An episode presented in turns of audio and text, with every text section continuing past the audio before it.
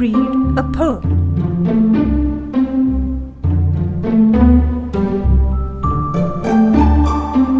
The border with America has been opened for about a week now, and I have lived here for about a year. And today was the first time that I was nearly run over by a car, and it was a car from Oregon. Oh, we're no, we're used. We're supposed to be such like passive drivers. It's because you can't pump your own gas. Well, that doesn't explain why they almost ran you over. I can't explain it at all. Usually, when I see a bad, an aggressive driver, I assume they're from Washington. Removes personal responsibility. Guess they go up to Canada to, for for bad behavior. Oh, I can't put the dead dinosaurs in my own tank. I've got to have somebody put the dinosaurs in my tank for me. I mean, I actually don't mind it because when it, the weather really sucks, it's it's nice to have somebody do it for you. Yeah, so, speaking of terrible drivers and also the weather, it looks as though you're wearing an ice pack around your neck.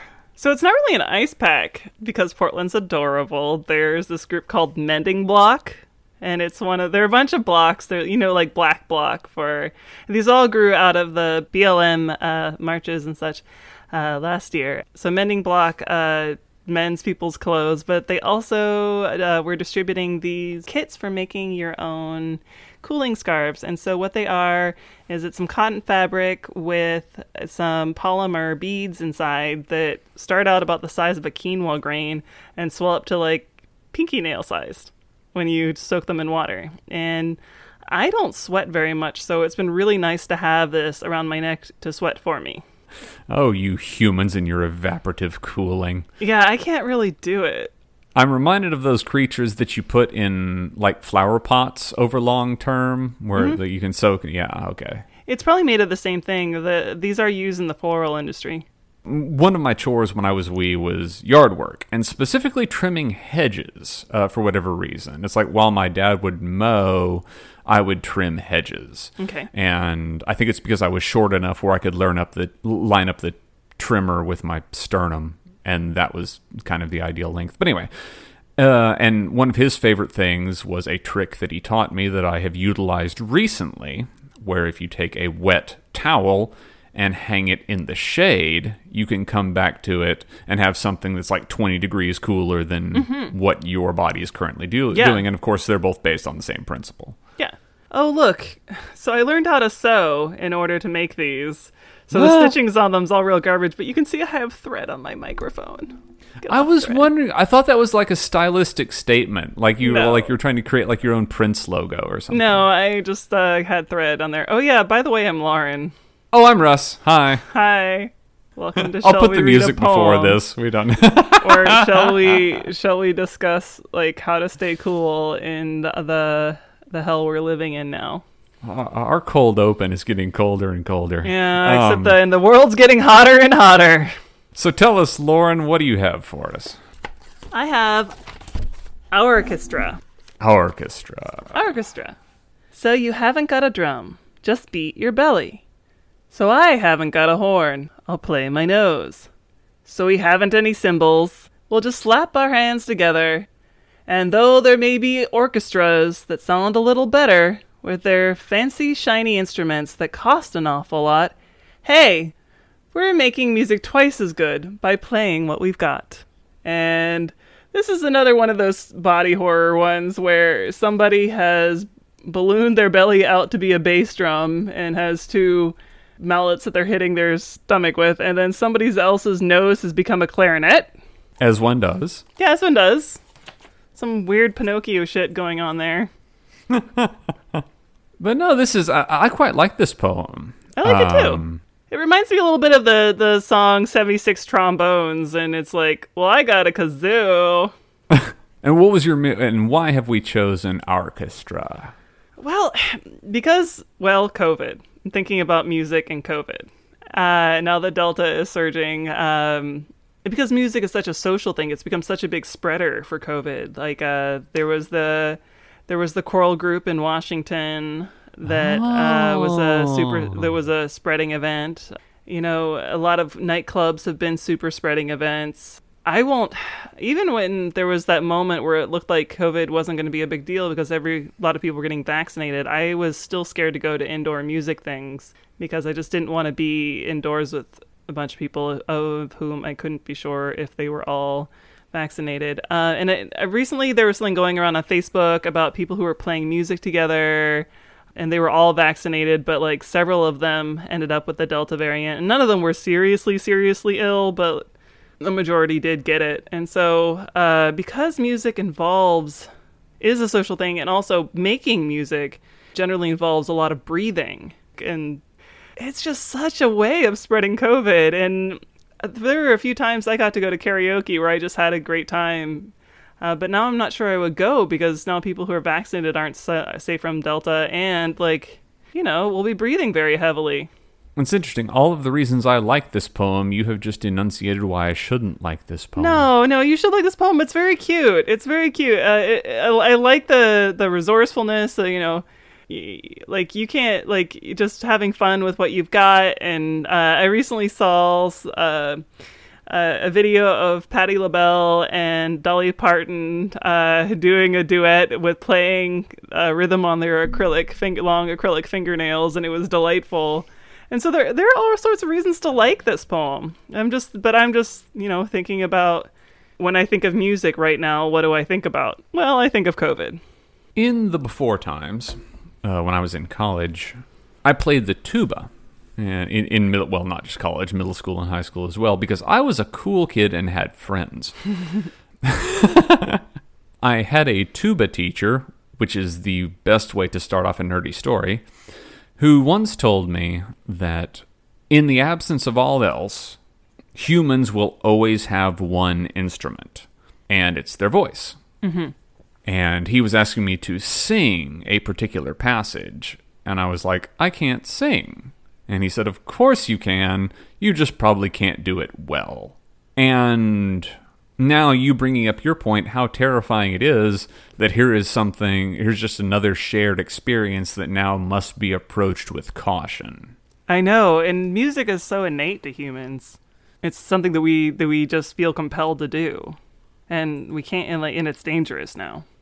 i will and maybe it's just because i'm in british columbia and so much more of the population is vaccinated now as compared to you know just south of the border i almost think i'm in a mindset where you were three months ago Right? No, I think you are. It's it was it was nice for a sec. because now I will just. Th- I, I had people over to the apartment last night. I just returned from a restaurant, like, and without a second thought, because I mean that's kind of the luxury that we have now. Well, how what percentage of the Canadian population is vaccinated? The now British Columbia. This is going to be a ridiculous sentence, but British Columbia is one of the more liberal parts of Canada. And so our rate is higher than, say, Alberta or Quebec. But let me pull those numbers. I think Canada shouldn't have opened because of Delta. We're just going to be bringing Delta right to your doorstep. 74% have received one dose, mm-hmm. 65% are fully vaccinated. So, uh, for full dosage, that's roughly on par with Oregon. Uh, Though Okay. I'm not sure everybody. I, I think probably fewer people in Oregon have been full, uh, fully vaccinated. But you know, most of Oregon's population is in uh, liberal cities, and overall in the United States, only about 50% of of everybody has been fully vaccinated. And now I'm looking up areas of British Columbia. Yeah, transmission has fallen to almost nothing in the coastal areas, and now the really high transmissions are in the inland area, closer to Alberta. Yeah. Well, we have no such luxury in the U.S. anymore, even in Portland. Our hospitals are nearly full again. It is wild that vaccines became a political hot topic. I'm so grumpy about it. when you're dealing with people that don't truck in facts, like what argument can you use? Well, they have facts. They have their own facts, and they're not real. They're not true. Yes, those aren't facts. right. But they, uh, but if you were to like to say is something fact or opinion, what is what is it they try to teach you to identify something versus opinion? Yeah, well, back when you were in fourth grade and you and you learned to distinguish a fact from an opinion. Right, but I could say my nose is three meters long, and that's not an opinion. Yeah, it's not a fact either. Well, it's it's it's in the same sort of information category though, Uh, some as something that's demonstrably untrue. as something that can be proven or not. But they It's don't. not- But but but that fact doesn't register with a Qbert. Like they're No, like, but they have their own set of provable, measurable things that aren't that aren't real. all of which are demonstrably untrue. True, but I guess that's actually not. I guess that's not really the, the the right way of looking at it because a lot of it is stuff like the government is trying to control you through microchips, and that should be a provable or not provable thing. It's certainly not an opinion because it should it is like a, me- a measurable thing. Either they are or they are not. But I don't know, Russ. I don't know, but I know that the the set of information they're working with is different than the set of inf- of data that I am working with. The phrase "do your own research" and the research is a guy narrating from the cab of his truck. You know, I heard that Hillary found a new pizza place, and we're gonna storm the. F- oh yeah, okay, Every time I hear about that sort of stuff, I'm just hungry for pizza. indeed. Yeah. Well, good news because I have something that, for once, thanks Russie, isn't completely related to Qberts. Okay. So what I bring is the garden. Okay. Uh oh. Uh oh. Why am I uh-oh'd? You're owed because uh, of the vernacular. This is Oh no, one- I was gonna bring that up. Okay, good, because this is one of the Yeah. ones I haven't wanted to touch. Yeah, no, no, no, no. Okay. I will. But but but the thing is, I'm from the south. right, right, right, right. Yeah. So well, as long as we talk, as long as we talk about it, it's fine. I just Yeah. haven't wanted to. I've just been lazy, so I haven't wanted to talk about it. Oh yeah, let's. That'll be fun because but- because uh, I, I was gonna address that, but not. Anyway, here we go. The garden. Old man Simon planted a diamond, grew hisself a garden the likes o' none.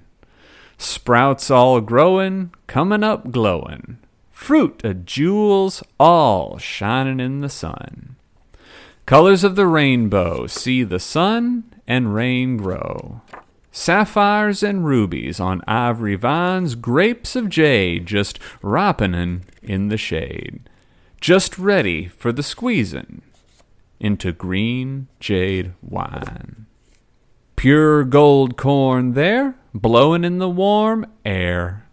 Old crow nibbling on the amethyst seeds. In between the diamonds, old man Simon crawls about, pulling out platinum weeds. Pink pearl berries, all you can carry. Put 'em in a bushel and haul 'em into town. Up in the tree, there's opal nuts and gold pears. Hurry quick, grab a stick and shake some down. Take a silver tater, emerald tomato, fresh plump coral melons hanging in reach. Old man Simon digging in his diamonds stops and rests and dreams about one real peach. So, vernacular. Yeah, the vernacular. I that's why I haven't wanted to touch this poem, as I uh, feel awkward about the vernacular. There's a lot of it. I have been told uh, my um, grandparents were my grandmother was from Tennessee, my granddad was from Kentucky, and I have been told that in my still living grandmother's presence, I divert back to a ridiculous NASCAR accent. Okay, but like Shel is from Illinois, and I think the narrator of this poem is supposed to be black. Clearly, Yes, yes, which I am not to any listener. right, and neither am I. So yeah, he's he's taking on Shel is taking on a a persona that isn't his. I mean, it's a sw- and he he's not. The thing is, he's he's. I don't feel like he's being demeaning in this, except for the vernacular. Like, there's nothing in this that is fitting uh, stereotype from the age, except for that this person is is a farmer. Yeah, or presumably, or I mean, Yeah. he could just be someone observing a farmer. True, true, true. Yeah, Like the narrator could be anywhere between speaking age and 99 years old. yeah, And profession kind of doesn't enter into it. yeah. Is it problematic? A bit. Is it Shel's most problematic pro- poem? Certainly not. No, it definitely is not. There's definitely one in here that's way more problematic. no, I mean, I, I guess like no, he shouldn't be. He shouldn't be as a white guy. He should not be uh, using a vernacular that uh, is supposed to be a black person. At the same time, I don't feel like it's all that demeaning. No, I agree. It reminds me a little bit of D.H. Lawrence's poem about peaches. I don't have that pulled up right now, so I, I wouldn't read it. But uh, the Do I Dare to Eat a Peach? I mean, we can. Go for it. All right, Okay, I'll do the uh, D.H. Lawrence's. Okay. Peach, would you like to throw a stone at me? Here, take all that's left of my peach. Blood red, deep. Heaven knows how it came to pass. Somebody's pound of flesh rendered up, wrinkled with secrets, and hard with the intention to keep them. Why? From silvery peach bloom, from that shallow silvery wine glass on a short stem, this rolling, dropping, heavy globule. I am thinking, of course, of the peach before I ate it. Why so velvety? Why so voluptuous heavy? Why hanging with such inordinate weight? Why so indented? Why the groove? Why the lovely bivalve roundnesses? Why the ripple down the sphere? Why the suggestion of incision? Why was not my peach round and finished like a billiard ball? It would have been if man had made it, though I've eaten it now. But it wasn't round and finished like a billiard ball. And because I say so, you would like to throw something at me. Here, you can have my peach stone. Oh yeah, you killed that. That was way better than I would have done it. Oh, cool. Lawrence's peach and the garden, uh, are, like like the apples and oranges to keep right, the I know. They going. they both talk about they're both just sort of like, oh, peaches. But like, here's a peach, there's a peach. One is a fuck you, and the other one is a I have a thing that appreciate I'm what you have. Yeah, kind of a appreciate thing. what you have. Yeah. Though it's not often we can bring up Lawrence on you know this poxy podcast of ours. So actually, the poem I was thinking of was actually the love song of J. Alfred Prufrock by Oh, T.S. Eliot. Oh my god, that is so different. I know it is so different, and I don't want to read the entire thing. It's quite long. It's very long. It's so long.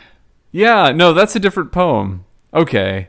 Yeah, I'll just read this one little part. I grow old, I grow old. I shall wear bottoms of my trousers rolled. Shall I part my hair behind? Do I dare to eat a peach? I shall wear white flannel trousers and walk upon the beach. I have heard the mermaid singing each to each, which is far more similar to. I want okay, th- this podcast is now called Spurious Correlations. Spurious correlations in poetry. And all we do is relate poems that have nothing to do with one Oh, another. No, I feel like. Okay. I feel like. I was reading related. Othello the other day, and I thought of the rhyme of the Ancient Mariner. And here's what I was th- no, no, I completely see. I'm being facetious. I completely Right. see your point. Right, yeah. right, right, right. Yeah, the D.H. Lawrence poem Peach really just had peaches in common. Prufrock is a little bit more fantastical. Oh. Because That was this, embarrassing. Well, because this is unscripted, like we get to go down every al- avenue of hilarity. Yeah, and- but are oh they? Oh my god, Is it interesting? no. No. But what I is? You know, I didn't think I what I was like that were very interesting until I like heard our podcast when I didn't know it was our podcast and I at first I was just like what the fuck is he going on about? And I realized that actually just we're strange humans. Yeah. Yeah, of course. I was talking to a newly found friend of mine the other day, and we were talking about collective nouns. Mm-hmm. And so, you know, a, a murder of crows. Yeah, but most of those are rabbits. just like somebody said something once and now somebody compiling a listicle decided it was the collective noun for that thing. No, I agree. No, you're exactly right. Like, like, like they're preposterous, but they're fun in a semantic way. And so, you know, What like, is a group of collective nouns called? uh, a hegemony? Why? I don't know. That sounds terrible. Um, but so, what is a group of three or more white men called? I feel like I've heard this before. Nope, I have forgotten.